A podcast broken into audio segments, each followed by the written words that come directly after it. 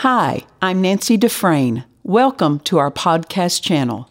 We know you'll be blessed by today's message. You know, I just thank God for what He has highlighted in the Word for me because it kept me on course.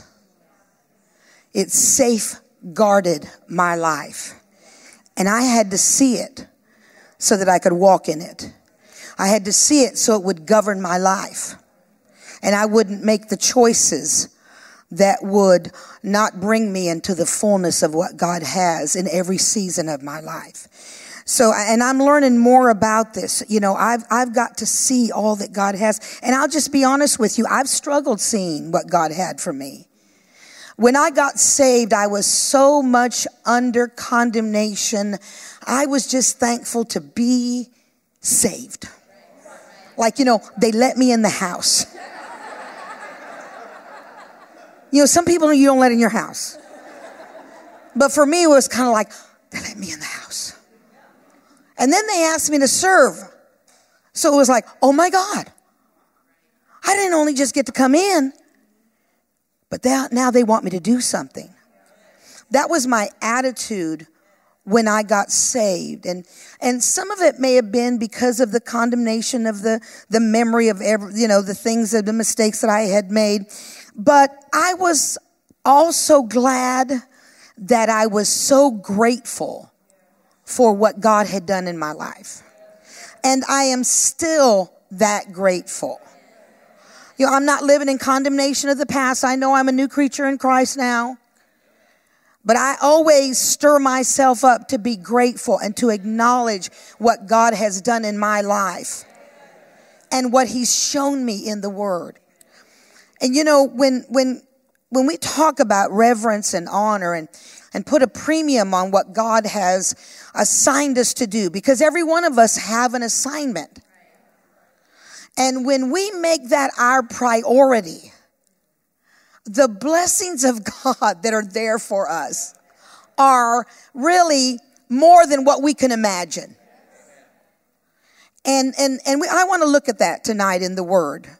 You know, I, I saw something this morning, and I, let me just segue before I get right into reading the Word. I, I learned something this morning in Reverend Joel's service, which was an awesome service. And I, and I, I learn that there's another generation that we're dealing with in the church. You know, there's one, they call them the baby boomers, and then there's, what is it, the X generation. What, what's another one? The millennials. I learned that there is the designated driver generation. I got it. I realize why they don't want to get in when it's time to, to, to, to flow in the river. They don't want to drink because they all think they're the designated driver. In my generation, there was no designated driver. You all went, you partied, you didn't know how you got home.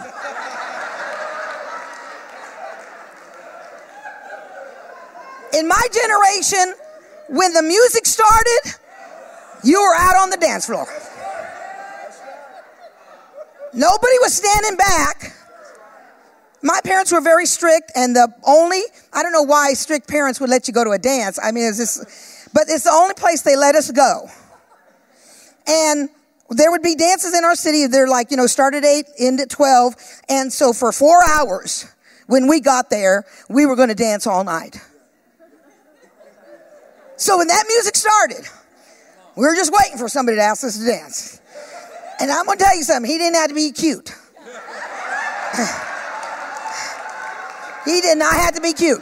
He came and asked you to dance, you getting on the floor.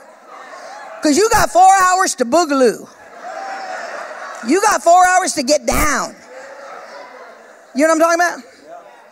That's what we had. So I realize now, now it helps me go back to my church and deal with the designated driver generation that wants to stand a little aloof and not jump in when we got the flow going.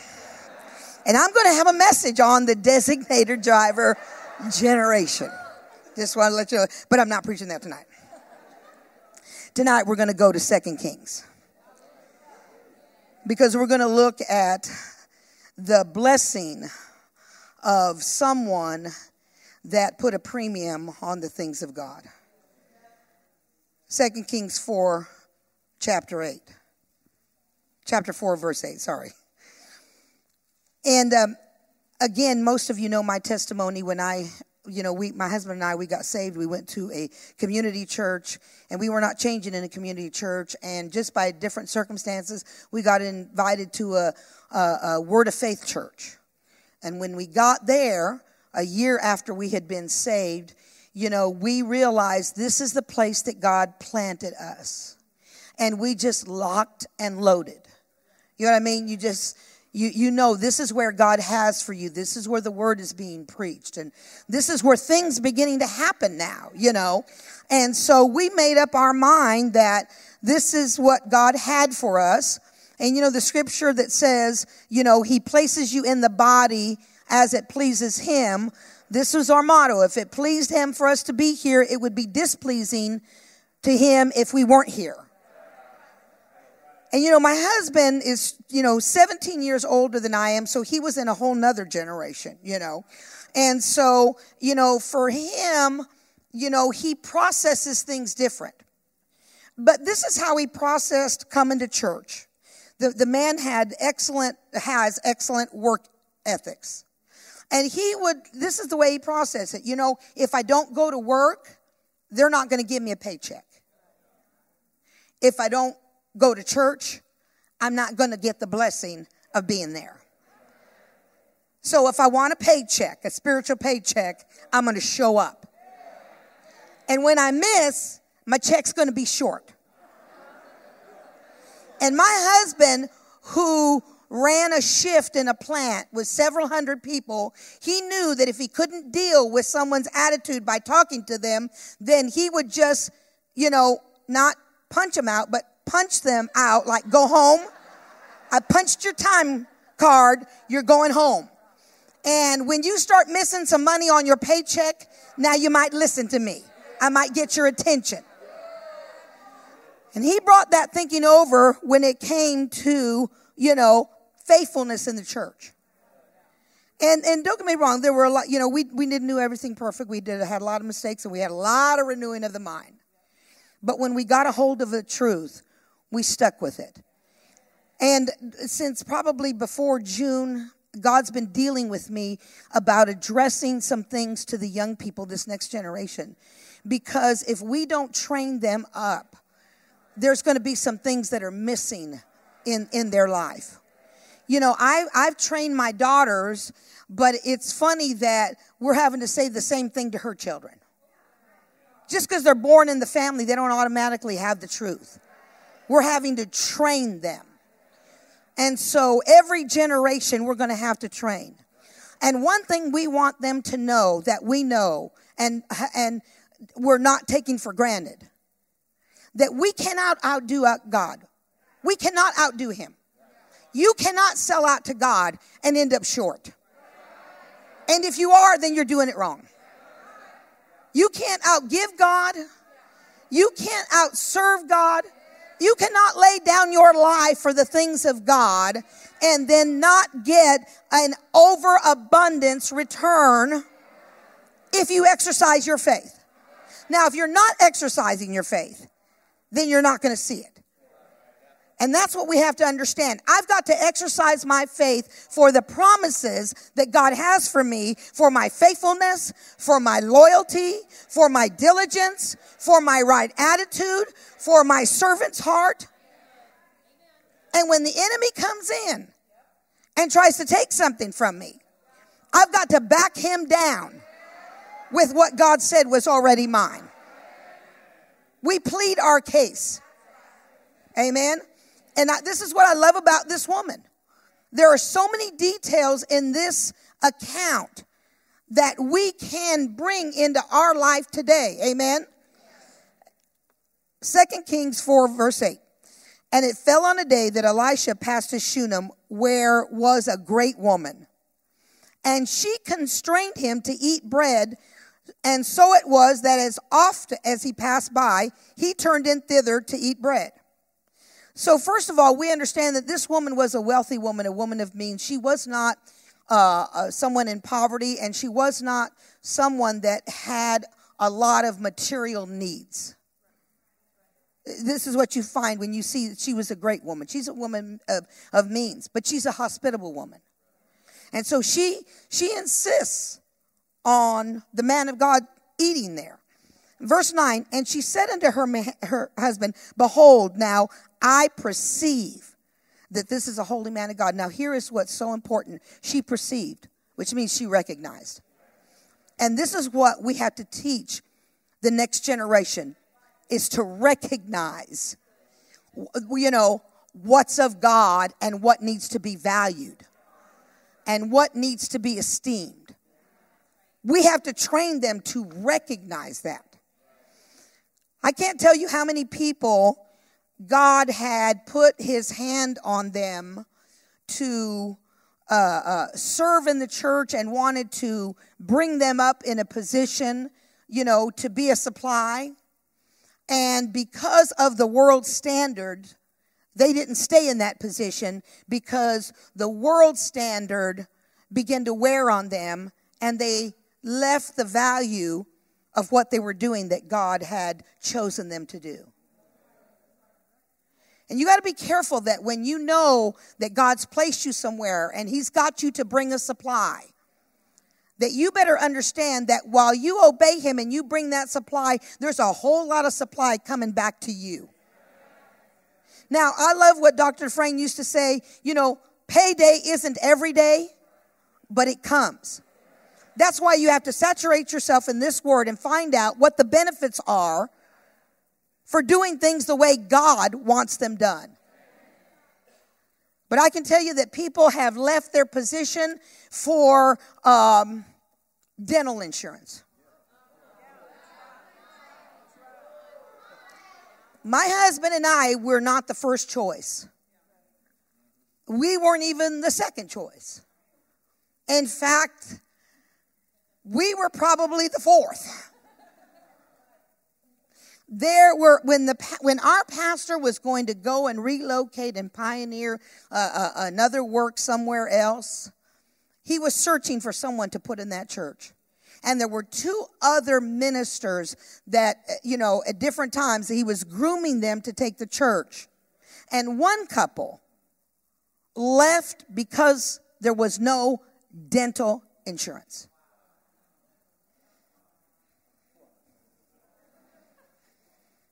I don't even know if they still go to church today. Why? Because the pressure of what the world standard is got to them. And they left the place of pastoring this great church that my husband and I now get the pleasure and the privilege of pastoring. Left a congregation as in in my opinion one of the most loyal. Now, let me qualify that. It's not like they don't have issues. Still renewing their mind, but I know they're watching. But they are loyal, militantly loyal. And there were other people that could have pastored them. But because of the world standard pressing on them, they failed to see what God had. And we don't want this next generation to miss what God has for them because they don't perceive correctly. She said, I perceive that this is a holy man of God. And then, of course, you know, she's recognizing the anointing. And because of that, the anointing moves you to activity. It moves you to be active, to do something. She said, I perceive this is a holy man of God which passes by us continually. Let us make a little chamber. let us do something. Let us let's be a supply to the prophet of God, to the man of God. Now again, she wasn't coming with some motive of getting, but you can't outgive God. So when you're going to do something and put a value on what God puts a value on, there's going to be a return. And that's what we got to realize. When we put a value on what God puts a value on, there's going to be a return for us. That's how He has set it up. And we have to get in the scripture and we have to see, and it's all over the scripture, what God will do. You know, a faithful man shall what? Abound in blessing. A faithful man will abound. That means being faithful, I get to abound. What about the joyful giver? The generous, joyful giver will be fully furnished, fully supplied. See, there are promises in there for us putting a premium on what God puts a premium on. And we've got to make sure that this next generation understands that. That there may be some things that you go through.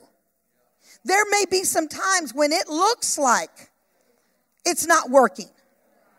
But in the end, it's going to work in the end. Everyone's going to go through tests and trials. Everyone is going to face uh, situations where the devil is going to sit on your neck and tell you it's not working.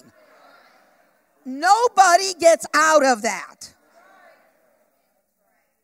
But in the face of the devil telling you that it's not working and telling you an end that you don't want to hear, you have to saturate yourself with the truth. Because God rewards those that what? diligently seek him. He is a rewarder. How about that? He is a rewarder of them that diligently seek him. So when I open up my Bible to seek him, there's a reward coming for that. When I hook up in my local church and I serve, there's a reward coming for that. When I'm faithful and joyful about it, there's a reward coming for that because God watches everything. And He knows the motive of your heart.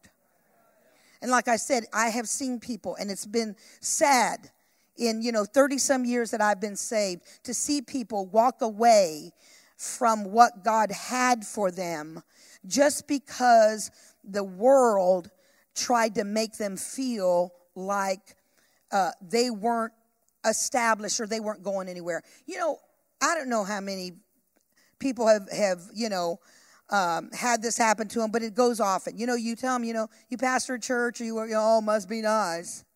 Like, oh, you should get a real job. How many people don't think that, you know, this, the ministry is not a real job? Banker's hours. But you know what? You can't, you, you have to just disregard all that. Because the blessings that come along with us putting a premium on what God puts a premium on, and that's honor. Because the Bible, one of the definition is to esteem as better than yourself. So when I look at the, his word and I look at what he's called me to do, I have to esteem that highly. And when I do that, there's a benefit for it. And, and we've got to rehearse this over and over to this next generation that God is stirring. There are so many young people right now in my church that are being stirred by God. And, and have said, you know, uh, uh, uh you know, when Dr. Dufresne was here, he laid hands on me and he said, the hand of the Lord is on you for good. And, you know, they're, they're, they're remembering these things that have been spoken over them. And they're asking me, you know, what, what do I do to cooperate? You know, like they think something, it's like something mystical, you know. You and I gotta gotta bring them back down to earth. You know, hey, read your Bible. Pray in tongues. How about that? How about serving the church? How about show up all the time? How about develop your character? It's not hard. But the fact that they're asking me, I know that God is stirring in them. And I want them to know the right value system. Because there is a value system that that God has. And we have to take on that value system. Because if we don't take on the value system of God, we will take on a value system. And if we don't take on the value system of God, the only value system left is the world. And the world doesn't dictate to us what is valuable. There was a, my husband quoted this, and I didn't even know if it was real or not until one time, you know, I saw it printed someplace else. I thought, where did he get that? But he would quote this. He would say, There was a president, a President Garfield, that when he was elected to president, he made this statement. He had to step down from ministry to become the president of the United States. Step down to become the president of the United States. Because the calling of God was a high calling. you know, being the CEO of some corporation is not the highest calling. If God called you to serve in children's church, that's a higher calling. That's got greater benefits. Amen. So she said, Let us make him a little chamber. And, and you know, she, she, she builds on a room for him like a little apartment. Why? Because she recognizes that this is a prophet of God, he's a man of God. This is this is God's business right here. This belongs to God, and so I'm going to treat it with the honor and the respect that he should be treated with. So she was very generous, her and her husband. And then um, let, let, me take you down to um, verse 11. It fell on a day that he came thither and turned into the chamber and lay there. And you know, I just imagine him stopping and going into his room. I imagine that it had an outside door where he probably didn't have to go through the house. Maybe, I mean, maybe it was two story, I don't know. But I imagine he goes in there, and while he is enjoying the comforts that she has provided for him, then the anointing that's on his life starts stirring to benefit her. While he is enjoying, and at a very uh, early age, when God showed me these passages, or basically began to highlight to them, I, I my husband and I, we realize when we make things easier in the natural, for our pastor and for the church, try to be a greater supply financially, then we realize because of this, the anointing is going to work because what we need, we don't need from a man. We need the movement of God. And that's what we were looking at the movement of God in our life. Amen. And that's what people sometimes fail to recognize that when you're doing what you're supposed to be doing, and you're putting a premium, uh, th- there, there is what God has for you is moving in your direction if you will exercise your faith. Amen. Now, you know, I realize that many of you came to receive impartations. We certainly came to sit under the word and, and, and to be encouraged and, you know, enlightened and miracles. We came for healing and miracles. And, but you know what? I came for something else also. I came for that plus. I came to get land. I came to get funding for a building. I came to get material to build a builder a bigger sanctuary. That's what I came for. Because when I'm where God wants me to be, He's working on behalf of what I need. So when I come, I come for all of those reasons, but I come for some other ones too. And some people don't recognize that. When you are where God wants you to be, there are things happening for you. If you'll recognize them and believe for them. My husband has this testimony that one time we were going through a difficult time financially, and it was only because of our lack of revelation of the word. And um, the secretary, because he had a business and the business was slow, the secretary called him because the pastor was going to go. Uh, another pastor had invited him to be in a service, and it was three hours away. And so she wanted to get somebody to drive him. And so, um, you know, she called my husband, and you know, my husband, you know, was was under pressure financially, and he's thinking within himself, "Geez, you know, I could be sitting here waiting for a customer to come." So that I could make some money and feed my family, take care of my family, because he was born with that ethic, you know, take care of your family. And so we're in a season where we're having to learn to use our faith and all that. So, you know, he, you know, he says, you know, well, why do I have to go? You know, which is not the right answer, okay? But he was under pressure. Let's give him a break here. So, uh, so, and this is his testimony. He says, you know, I'm thinking to myself, why do I have to go? So I tell that secretary, why, why me? She goes, because you're not doing anything right now. And he's like going, oh, brother, thanks, you know. So, you know, uh, you know, he got the car, washed it, gassed it up, you know, and went to, you know, take the pastor. And the pastor's, you know, in the passenger side and he's driving and he's complaining to God because he's under pressure financially. I mean, you know, this is what happens when your mind's not renewed. And so he's like going, you know, God, I could be there. I could be missing a sale, you know. And he said, he tells me, he goes, Debbie, I'm driving and I'm complaining inside my heart, you know. And he goes, all of a sudden, I see this vision like on the dashboard. And I see these two hands. You know, like the Allstate commercial where it shows the two hands and the houses in the middle? He says, I see these two hands, and God says to me, Son, I've got you in the palm of my hands. And he said, Son, when you take care of, when you're taking care of my business, I'm taking care of yours. So he drove the pastor. Obviously, that alleviated the pressure from his mind because God spoke to him. It settled his heart. But when he got back, you know, and the next day he went in to open up the shop, he had some sales.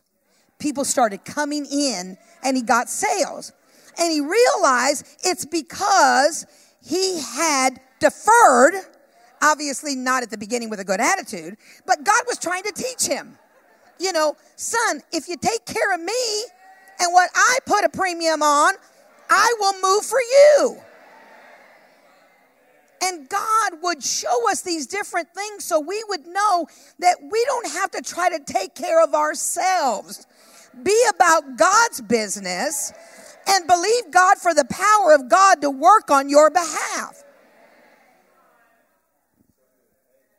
So, you know, we've got to teach this next generation because it's not about, and I say this in our congregation all the time because I've dealt with it for so many years. It's not about how much you make,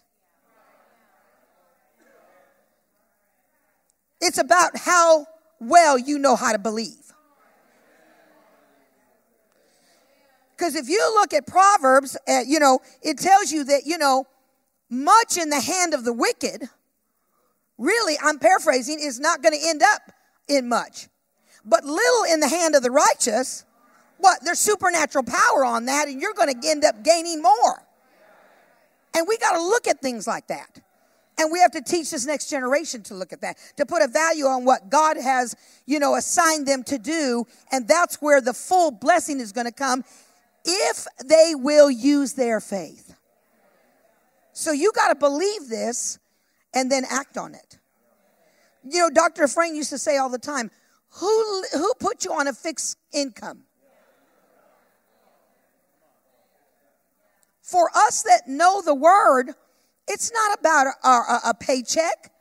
It's not about our salary. Because most of us that know how to believe know that, you know, your salary is just your seed point. You believe for a whole lot more that comes in different areas.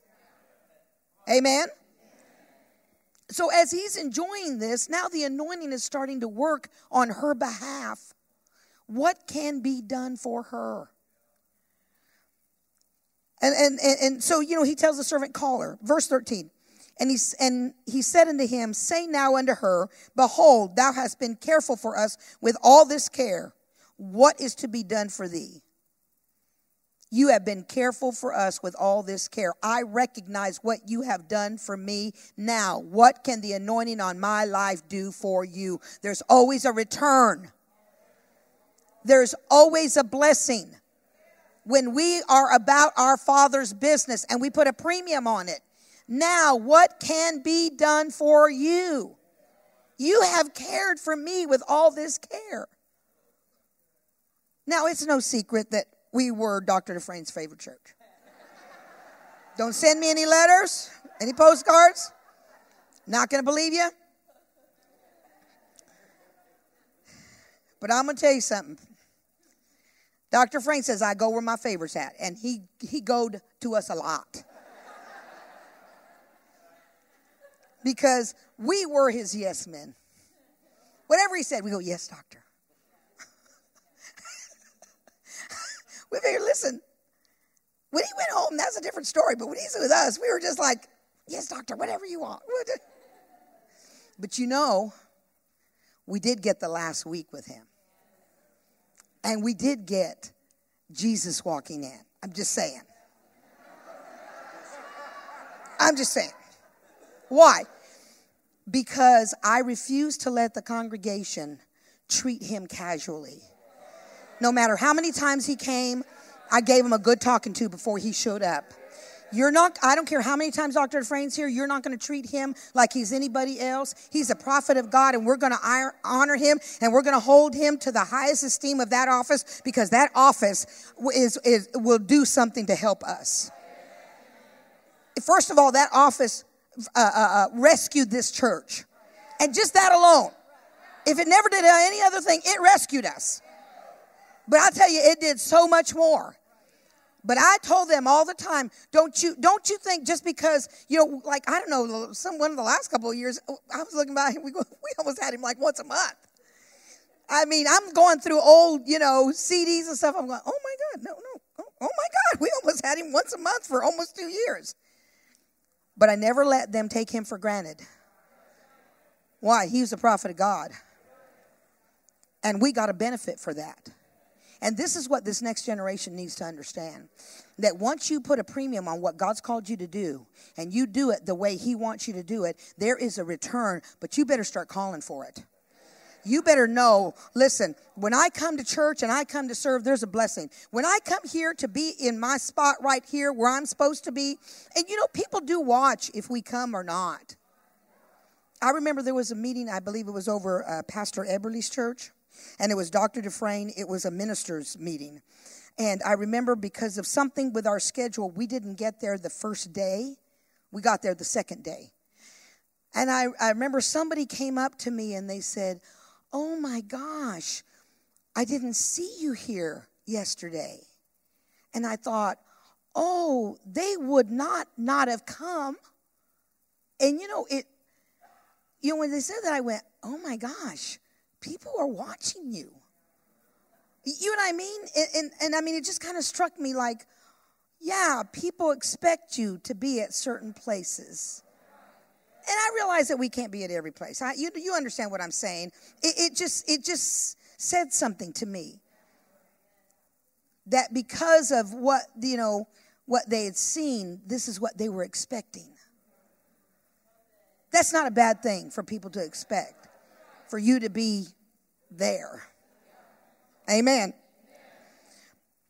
So he said, You know, you have cared for us with all this care. What is to be done for thee? You have cared for us with all this care. What is to be done for thee? Wouldst thou be spoken to to the king or the captain of the host? And she answered, I dwell among my own. And he said, What is to be done? And of course, you know, the, the servant said, You know, really, her husband is older and they don't have a child. And so the prophet tells her by this time next year, of course, you know, she kind of argued with him a little bit, but only because she was not doing it to get something. We don't do it to get, we do it because we esteem. But because we do it because we esteem, we get. But I don't do it to get. I do it because I put a value on it. But because I put a value on it, God puts a value on me and I receive. Amen. And when you don't put a value on the things of God, you end up losing. I think about this one man came to my husband uh, early on in our church, and he said, We were not pastoring, we were just in the congregation. And he said, You know, he said, Johnny, he goes, I've come into some money, I got a little inheritance. Somebody told me that you were good with money. Maybe you could tell me where I could invest my money. And my husband said, Well, I'll tell you what. He said, The best place to invest your money is in the church. He said, No, no, no. I, I, I wasn't talking about that. I'm talking about like a real investment. You get it? I'm not, I'm not talking about that. I'm talking about a real investment. He said, well, I'm, not, I'm talking about a real investment. He said, There's a, that's a safe, safe place to put your money. Now, my husband wasn't telling him to put it all in there. You understand that? But it's like, you know, if, if you're going to think about investing, first of all, invest in the kingdom. First of all, you want everything taken care of. First of all, you invest in the kingdom. Well, you could tell he, he just, you know, was twitching and everything, you know. And, and he didn't. But I don't know if you remember when all those S&Ls went under. He lost every penny of it. He lost every penny of it because he put it in one of those S&Ls. And he lost every penny of it. There was nothing protecting that money because he didn't even tithe on it. But look at the mentality. He didn't think putting money in the kingdom of God was a real investment that had a return. He did not think it was an investment that had a return. Amen. See, that's how we got to think. That everything that we invest in the kingdom of God, it's a great return. Our time, our effort, our loyalty, our love, there's a return for everything. I tell my congregation, attitude is everything with God. When you're going to do something for God, listen, He's looking at your heart. He's looking at your attitude. You, you know, you don't stomp your feet or suck your teeth when you got to do something for God. You know what I mean? Like, I got to go and serve. I got to go and serve. There is no benefit for that. But when you do it joyfully, and you do it because you love God and you love the things of God, honey, the returns are just, you know, you, you can't even fathom what God will do for you. But you got to look at it that way. We have had too many people, too many uh, uh, uh get discouraged because they wanted everything right now and they didn't realize that you prosper as your soul prospers. That when you develop, then more comes. But in the process of developing, they look at what the world has to offer and they feel like they're behind. That is such a lie of the devil. We are not behind. When we're doing what God's called us to do, we are not behind. You know, we got to put a value on, on, on learning how to follow the Spirit. That will gain us a lot. We won't have, Dr. Frank used to say, there is the possibility of never having a misstep again in your life. There, we, there is a potential there that if we learn how to follow the Spirit, we could never have another misstep again in our life. How much prosperity would that bring to us? Amen. So he says, by this time next year, he says, No, my Lord, you know, and of course, I love the dialogue there because it shows her heart. She was not doing all of this to get something, but yet God wanted to reward her for what she had done. So she gets her heart's desire. And you know what? Anything you get from God, guess what? The devil, he, he wants to, to, to attack it. And so, of course, the attack comes and her son dies. But I love this. It's like, you know, being hooked up in the local church. Where did she go and take that boy? She said, Take him up to the prophet's room. Take him to the place where the prophet was. Why? She was connected. And now she's going to make a demand on what she's gotten.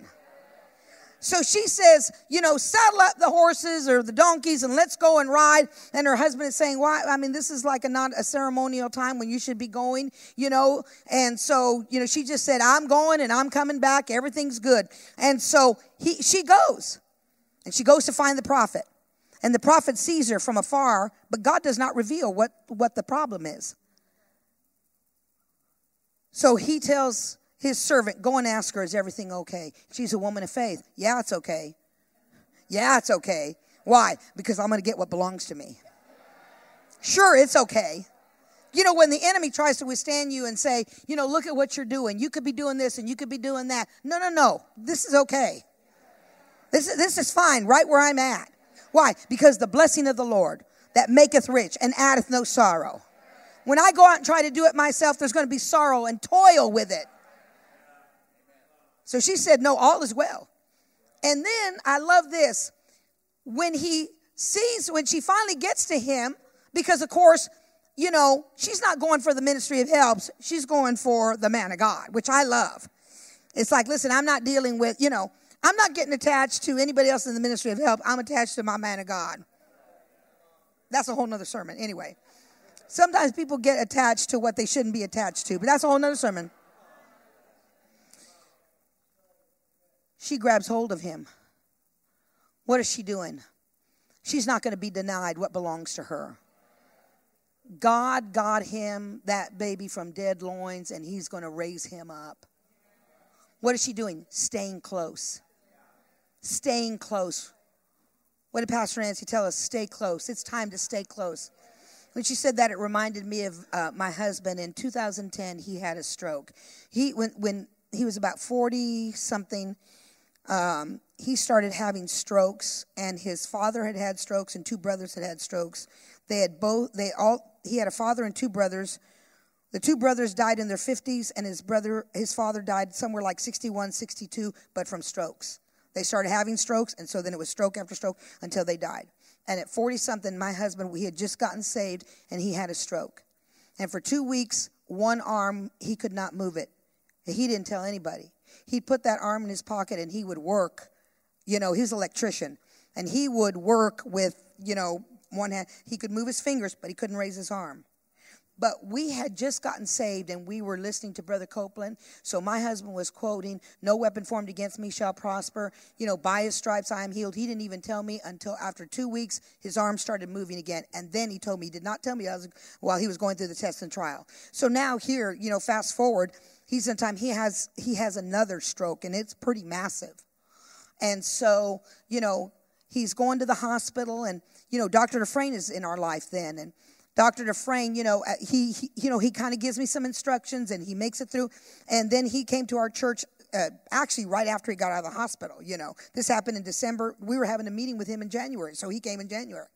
He's sitting in our den with us, and he said, Pastor Johnny, he said, I went to the Lord and I pled my case. And I said, Lord, I need him. And if I need him, you need him. This is what being connected does. He said, and the Lord said, 15 more years. And then he said, after 15 more years, then we'll talk about it again. If you want more time. My husband has already passed 15 years. Yeah. But here's what doctor said stay close. And my husband knew what stay close meant. Be at his meetings, have him in our church, be around him as much as we could. Why? And, and, and he's gone probably over, I think, 18 years. I don't even know how many years now it's been. There's a benefit for being connected. There's a benefit for putting a premium on what God puts a premium on. There's a benefit. And we got to stand our ground with it. And we have to let this next generation know that there are benefits for what they're doing you, you, you are not living less than. Don't ever think I'm living less than because I'm doing the will of God. Because the will of God, when you're doing the will of God, the miracles that can happen for you. You know, when my husband and I got saved, you know, we, you know, we came out, you know, from a bad past and everything, and we, we wanted to do right. But you know, we had all kinds of issues because of the life that we had lived. You know, we un- we grabbed hold of this one thing that if we hook up and, and lock and load, there were things that we were believing for with family members that money can't buy. God dealing with your children to serve God, all of that money can't buy. That's still part of the benefit and the blessing. Let's not discount that. My husband is 82 years old. And his siblings and his father died in the 1560s. He's got one sister that's younger than him. And his mother lived to 80. He has outlived almost all of them. And he wouldn't have if he hadn't gotten saved and hadn't been properly connected. And he knew that. He knew I'd have been dead a long time ago. So, you know, it, do we get blessed monetarily? Yes, but there's so many other blessings that we have to recognize. Amen. We do not live with less than. And what we got to do is get in this word and see what God has for us. Well, you know, really, right here, the, the, the end of this right here, which is not the end, is she got her son raised back from the dead. So she got her son restored. But if you go to chapter 8, verse 1, you're going to see something else that happened here. 2 Kings 8 and 1. And I love this. When I saw this, I went, oh my gosh. This is why we stay steadfast with the things of God. Chapter 8, verse 1. Then Elisha, then spake Elisha unto the woman whose son he had restored to life, saying, Arise and go thou and thine household and sojourn wheresoever thou canst sojourn, for the Lord has called for a famine, and it shall also come upon the land seven years. She got forewarned of something coming as a benefit for her care and putting a premium on the prophet of God. She got warned of something coming. And he says it's going to be for seven years. So, so you, need to, you need to get out of here because you won't make it here. And the woman arose and did after the saying of the man of God. Now, this is like, this is tremendous right here. Just this right here. How many people would really listen? She moved out of her country and left everything. How many people would have that much trust in someone that's further down the road than you. Because we've got this mentality that no one can tell us anything.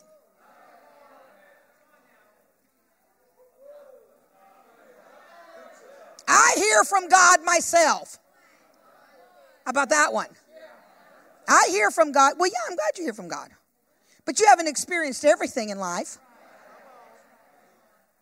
You have, you have not experienced every trick of the devil yet. And there are people that have gone on and have, are bearing fruit that can help us if we'll listen. I mean, when you put yourself in that place, would I sell my home or just walk away from it? Because I won't be able to make the payment anyway. I could starve to death here. Do you know the relationship that she had to have, the trust that she had to have, the premium that she had to have that she put on that man to listen to him and do what he said? We get instructions all the time in services.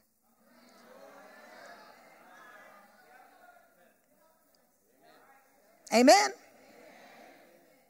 And the woman arose and did after the saying of the man of God. And she went with her household and sojourned in the land of the Philistines seven years. Now you understand, she's not around her people.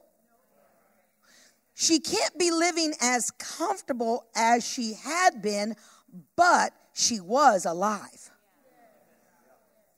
And he had given her a time, a time frame. You see, people that are connected, they hear things that other people don't hear. Because she put a value on the man of God, she could hear something that no one else could hear. Amen. And it came to pass, verse 3, at the seven years in. Now she already knows the prophet said it's going to be seven years. So she knows that when seven years are up, I can go back home. Seven years in, that the woman returned out of the land of the Philistines, and she went forth to cry unto the king for her house and for her land. And the king talked with Gehazi, the servant of the man of God, saying, Tell me, I pray thee, all the great things that Elisha has done. The king got interested in the miracles that the prophet had done, and here is the servant that was there and that had, you know, witnessed him. So he starts talking about this one woman's son that he had raised from the dead. What are the chances that she's coming up? Because, see, when you put a premium and put a value on what God wants you to put a value on, you find yourself at the right place at the right time. So it's time now, seven years, she comes back, and the king just, uh, you know, uh, coincidentally gets interested in what the miracles that the prophets has performed. And the servant is saying, Well, there was this woman, and she didn't have a baby, and then she got a baby, and then the baby died, and then the prophet raised her from the dead. And so, oh my God, there she is.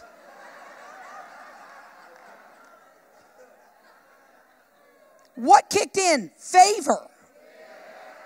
How about favor? He said, This is the woman. What does the king say? Oh my gosh, this is the woman. He goes, Look, it, you can have your land back, and I will give you restitution for everything that your crops would have produced for the seven years that you were gone. Don't tell me it doesn't pay to honor God and to serve Him with all your heart. Do not tell me it doesn't pay. Don't tell me it doesn't pay to obey. Don't tell me it doesn't obey, it doesn't pay to recognize and put a value on the things of God. You've come too late for that.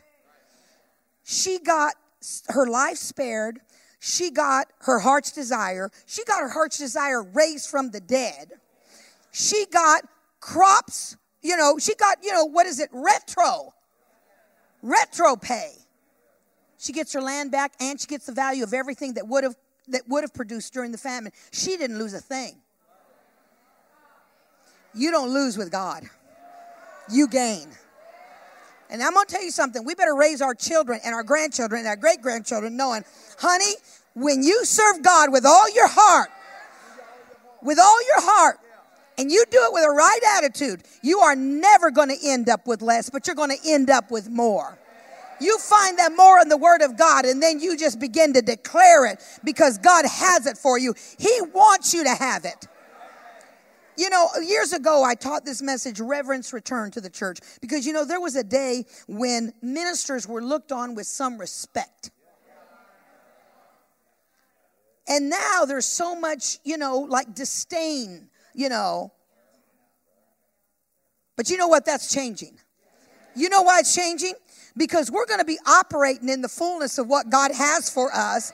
We will be people that they will know they have to contend with. Let me give you this one last account. My husband, he served our pastor, and our pastor operated in the word of wisdom and the word of knowledge proficiently. It was amazing. My husband, he put him as the head usher, and so he'd be behind him. And so, you know, because of his association and how close he was, and my husband prayed in the Spirit, there were times that he would come up to somebody. Of course, my husband didn't understand this, but before the pastor would begin to to give utterance, my husband would have the utterance. You know, he would sense. So after service, he would say, Now, Pastor, you know, when you walked up to this person and you began to say this, God had already said that. And he said, Well, John, that's because you're close to me. And it's kind of like a runoff. You understand? Now, you know, my husband didn't have any clue that God was going to put him to pastor the church. So we don't even know we've got this equipment on the inside of us, okay? But we do know that we're close by association. So, you know, after we got the church, then my husband really began to operate in the word of wisdom and the word of knowledge, just like our pastor had operated in. God spoke to my husband. He said, You go to see the city manager. He said, because he wants to leave this city, but I'm not done with him. Now, at one time the city didn't like us. You know, the city is particular about where churches go. And at one point they didn't like us, and that's a whole nother testimony. Dr. Dufresne came and, you know, he took authority over a spirit, and of course things had turned. But God spoke to my husband and he said, You go see the city manager. And he went to see the city manager, he got an appointment with him, and he said, Sir, he goes, I'm here because God sent me. And God said to say to you that He's not done with you here. He says, He's told me to tell you that, you know, you've got some resumes in your desk already to give to go to other cities to be a city manager. And the man looks at him and he said, I do. And he said, God wants you to know you're not, He's not done with you here yet. Don't put your, don't put your resumes. Stay. Now, because my husband told him, you have resumes in your desk ready to submit out to other cities. He knew that was true. And he said, God's not done with you. And he said, he said something else. Return to your first love and your first works. He was a Methodist man. This man, we have a, a man in our church that is in the city, which got the appointment for my husband. The city manager comes to our guy in our church and he says, Hey, he says, tell your pastor he has an open door policy for with me. Anytime he wants to deliver a message to me, he said, You you tell him to come and see me. We were having trouble with flooding in the city. And God spoke to my husband and he said, If you will tell them in the springtime there was a, a I thought it was a canal or something to clean out all of that debris there in the springtime, that when the rains come, the water won't back up in the city. So my husband told the man in our church that is in the city. And so he was in charge of that. So he had them clean it up. And they said, Why did you why did you decide to do that? Because my pastor said that God said if we would do that, our streets wouldn't flood. And the next time the rains came, we didn't flood. When you're operating in God, you get that respect back. And it's time for us to know who we are and get that respect back because we have what people need. Amen. Amen. Hallelujah.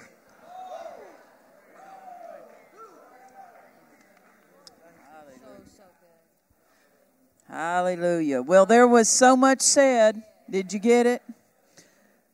I, I, she just said some things that she had. This woman had received a son from dead loins.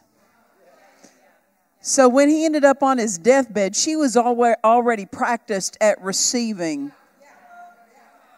of dead things. Miracles are for dead things. Don't decide that something's gone too far and dismiss yourself just because things look too far gone.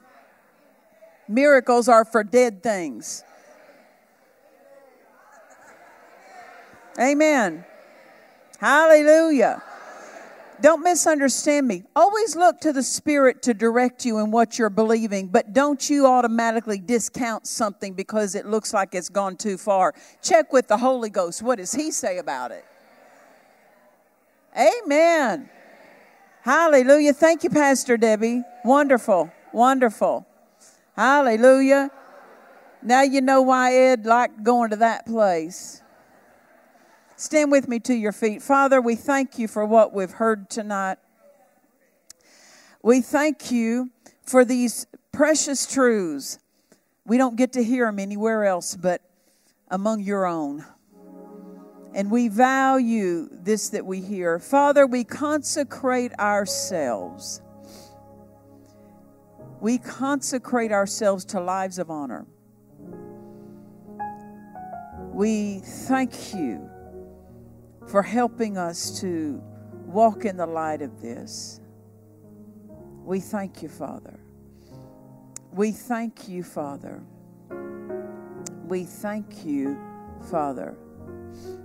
Remember what she said, she Pastor Debbie when she said when the prophet forewarned her, she acted on that. She didn't wait for the famine to show up. She got out before it affected her. And then she said, then Pastor Debbie said, there's instruction given in every service. And I was sitting there writing, yeah, when we listen to what, uh, we value what God places a value on His Word, His Spirit, faith, prayer, speaking in tongues, being generous, walking in love the gifts of the Spirit, the fruit of the Spirit, when we value things of the kingdom, our life is elevated to days of heaven on earth. Days of heaven on earth. Amen. Then we won't struggle at receiving the impossible because we're dealing with things of such honor and value that we don't trip up over what others trip up over. Hallelujah. Father, we thank you tonight. We thank you tonight. Father, when we look in the Word, we read in the New Testament, it says they came to hear and be healed. What they heard brought them into answers they needed. So we thank you for the privilege of hearing tonight. And we can release our faith and we can come in line with what we've heard and we'll receive greater answers. So we thank you for it, Father. We thank you, Father. Pastor Noel, what you got? Come up here. Come up here.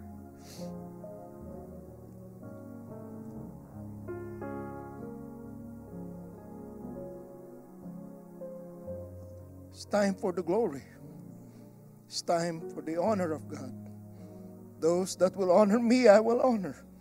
And God's honor is Christ, the glory of God. The glory of God. The buildings, the buildings, all the equipment. Oh,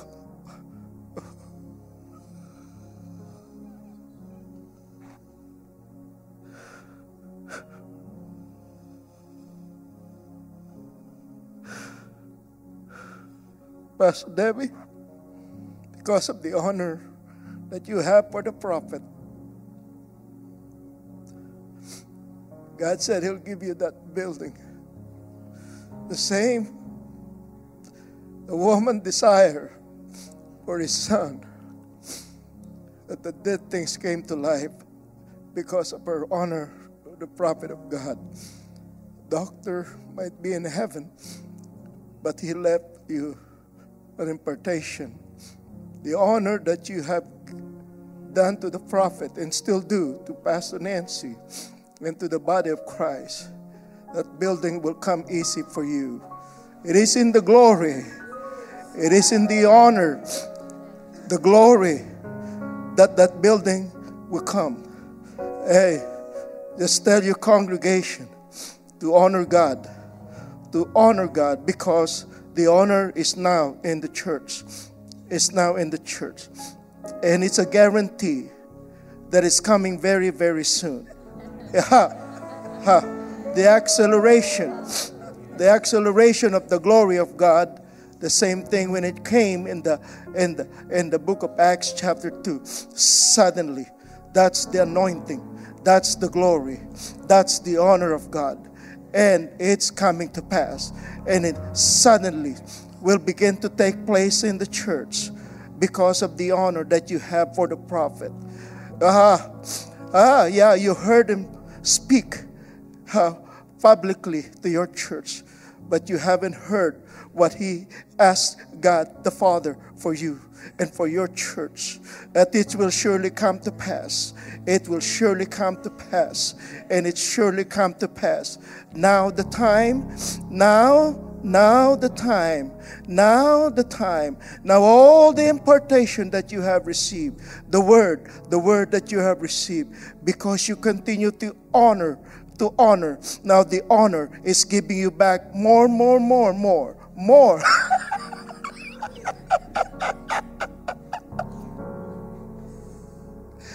Pastor, Pastor, yes, oh, glory. Shemahaya. Oh, Shekapahaya.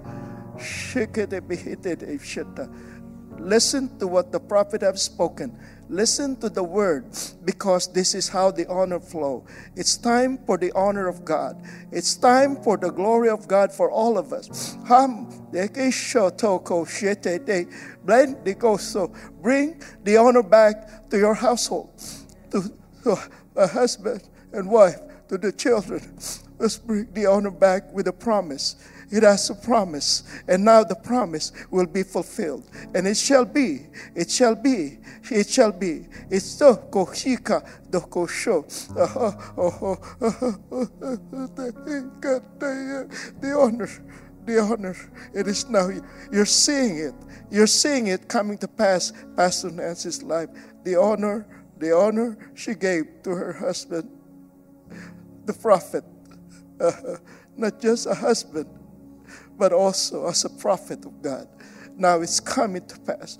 Now, to Brother Copeland, the honor, the honor, the honor, oh, the the blessing, the blessing. Uh-huh.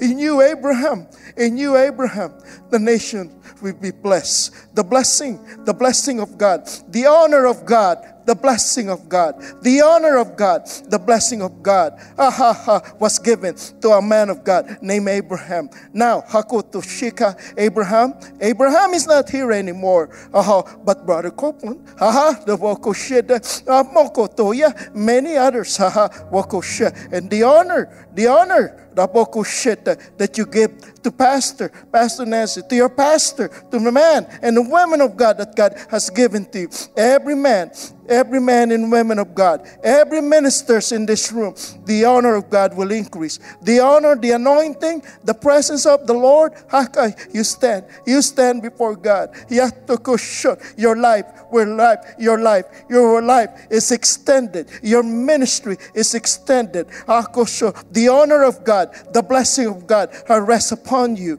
It was imparted to you. And in this place, and in this place, the honor of God, the impartation of God. Come on, come on up, come on up men and women of God, ministers of God, because you will walk. You will walk in this glory. You will walk in the honor of God. In your congregation and the people. Nasika edokoshute ya monde kota mero dolo predikis And my son Joel, my son Joel, hekide shoto adatosigo datokoshet atobe hekide madi detsuto atakeshita you'll see it. Oh, my Lord. Ah, aha, aha, aha, aha, aha, aha. That's the angel. That's the angel, brother Reverend Joel. That's uh, uh, Pastor Amy. That's the angel that will prosper your way. It's coming. God will give you a word.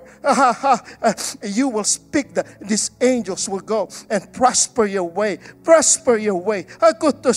Prosper your children prosper your home. Atekosoka and many others taken soto. Made the shika and the honor that you have Ohoda, in this congregation, the honor that you have placed upon pastor in this meet, Pastor Ness. In the yeah, yeah, you'll see it. You'll see the glory of God manifest in a very strong way in this congregation. Very strong way. Yeah, yeah, the honor of God, the honor of God. Alogosota shika toto mande kodosokototo nanandokoshe. Aha, aha, oh, oh, oh, oh, yes, Lord. I think I see. Oh, my Lord, I see the good thing. Yes, Sika.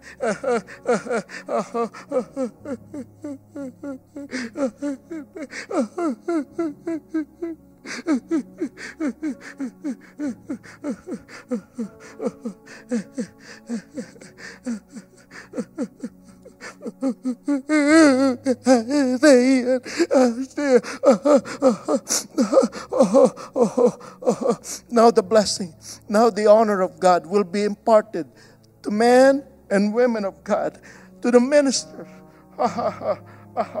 you come up and Pastor Debbie, I just said it in my spirit. I just saying what the Holy Ghost was saying. I'm not trying to do something, I'm not, but I heard it in my spirit men and women of God, ministers.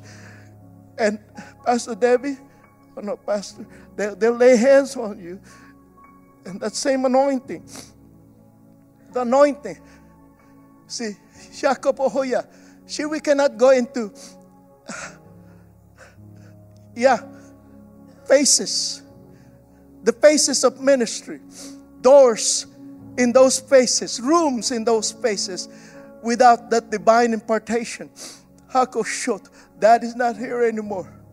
Yeah, yeah, Shoko, but they're here. They have, they carry that anointing in them.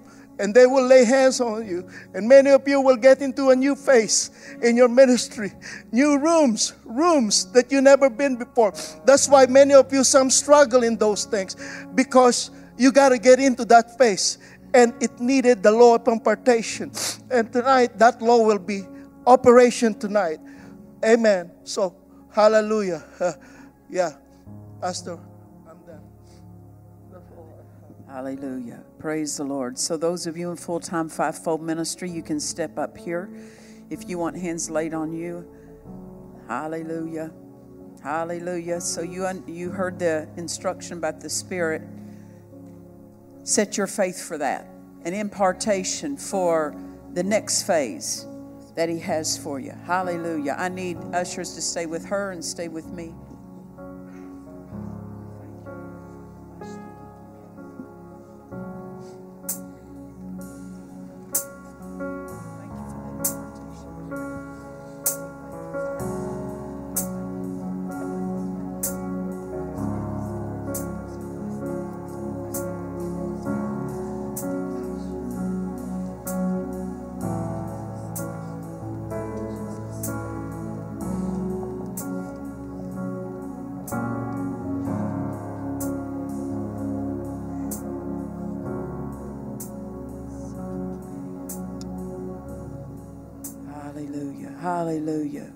Jesus, we worship you. We worship you. We worship you. We worship you. You too, love. Come here. We thank you, Father. We thank you, Father. We thank you, Father. Blessed in Jesus' name. We thank you for it, Father. Hallelujah. Hallelujah. We worship you, Jesus. Hallelujah. There's some things that only honor can access. There's just some things that only honor can access. Those who honor me, I will honor. So there is a flow of honor. Things that mm, are contained in that honor from God, but only honor can access that flow. Hallelujah. We thank you, Father. We thank you.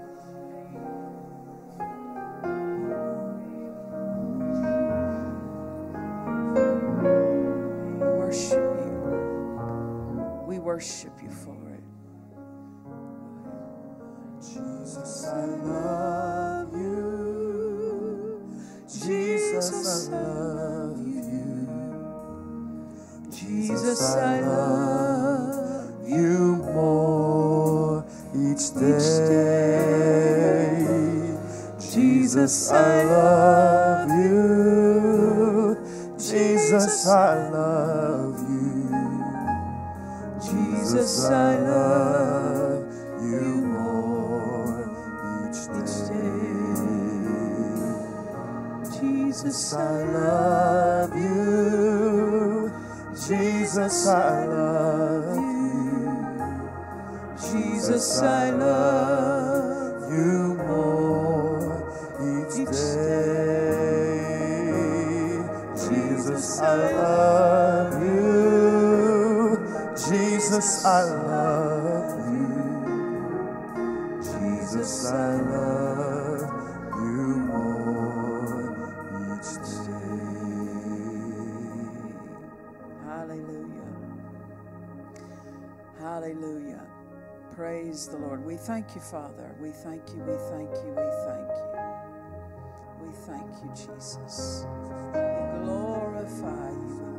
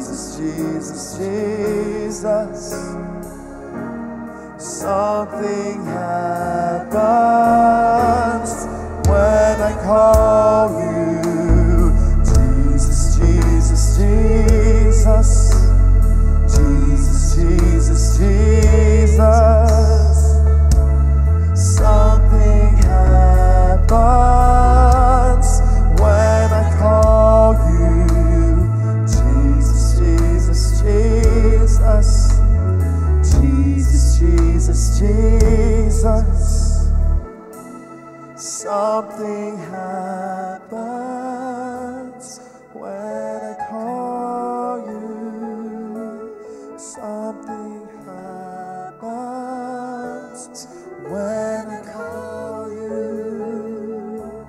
Something happens when I call you. Um, Brother Joel and Pastor Amy, there's, I don't know who, but there's uh, a couple ministers that uh, there's some answers they need to move forward. And I, I know this that we all need the clarity and the answers, but I'm saying there's some that it's critical that they get those. And God has those for them through you, tongues and interpretation. Just come up here and He'll lead you to who they are.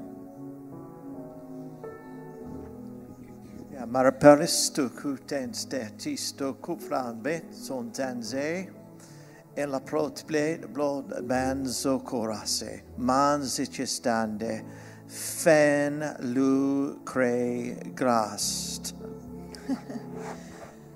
Oh, oh, oh, some someone is waiting and wanting the answers for the next step. Oh, but the next step is in the spirit. And in the spirit you can see.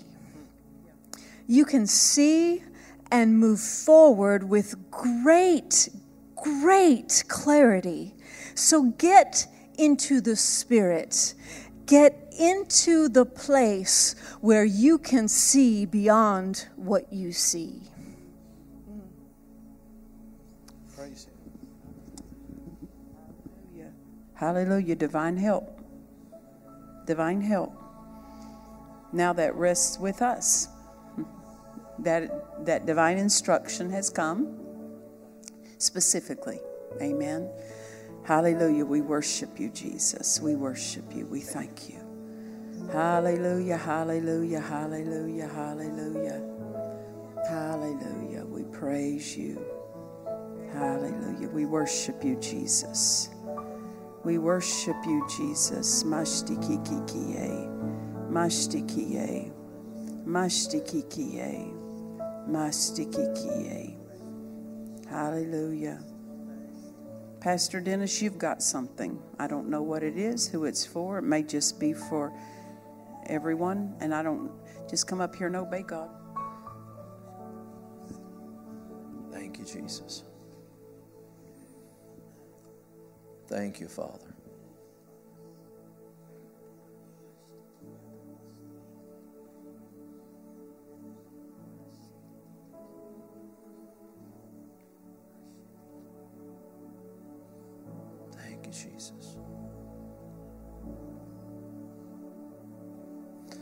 Go where Father wants you to go, there'll have to be some weights there'll have to be some things set aside. There'll have to be a, another level of dedication in order to receive the impartation. In order for you to go where God wants you to go, there must come another level of dedication. So there are weights and there are things in our lives that must be set aside. And as you begin to seek the Lord and as you begin to talk to the Lord, don't hold anything back. Put it all out before Him. And He'll begin to show you those things that you don't think are weights are actually the weights that are holding you back. Holding you back from what God has for you and holding you back into, into keeping you from going into a place that God has for you. And it's not necessarily the sin. Of course, the sin is part, Hebrews chapter 12, verse 1. But there are more weights busyness, busy, busy, busy, busy, busy. Busy, busy, busy, busy, busy. And because we're busy, we stay out of these places. So free yourself up. Spend time in God's presence. And as you do, and as you worship Him, He'll begin to show you those things that need to be set aside. And as you do, more will be open to you. Praise the Lord. Hallelujah. We make those corrections. We make those choices. We make those choices. And what was permissible in a previous season cannot always be carried over into a current season. Amen. And we make those choices. It's our privilege and our delight. Hallelujah. Hallelujah. We praise the Lord. Thank you for it, Father. Thank you, thank you, thank you. Hallelujah. Thank you for it. We thank you for it, Father. Hallelujah. Hallelujah. Hallelujah. Praise the Lord.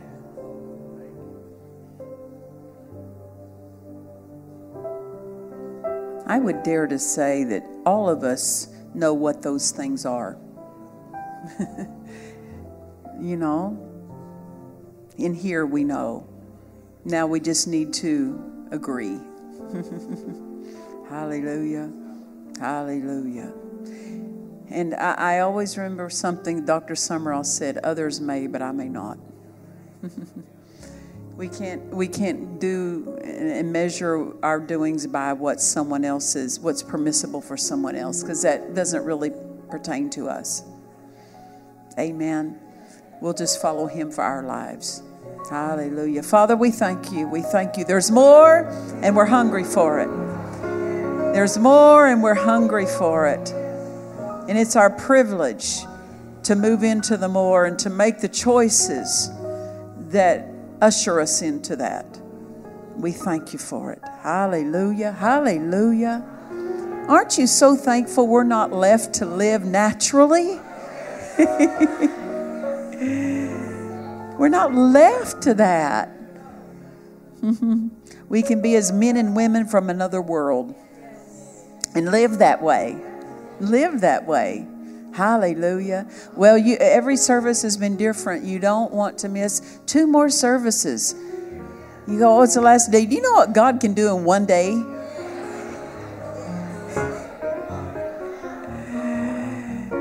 Don't diminish just because the time is shorter of these meetings. That doesn't mean lesser. So come expecting tomorrow. You don't want to miss 10 a.m. in the morning with the Seagulls, and then tomorrow night of course, we'll be here, and uh, we're just, it's, it's a joy to be here. Such a joy. Hallelujah. We trust you've enjoyed this message. Visit us at dufresneministries.org to learn of our upcoming meetings, share your testimony, become a partner, or visit our online store. This program has been made possible by the friends and partners of Dufresne Ministries.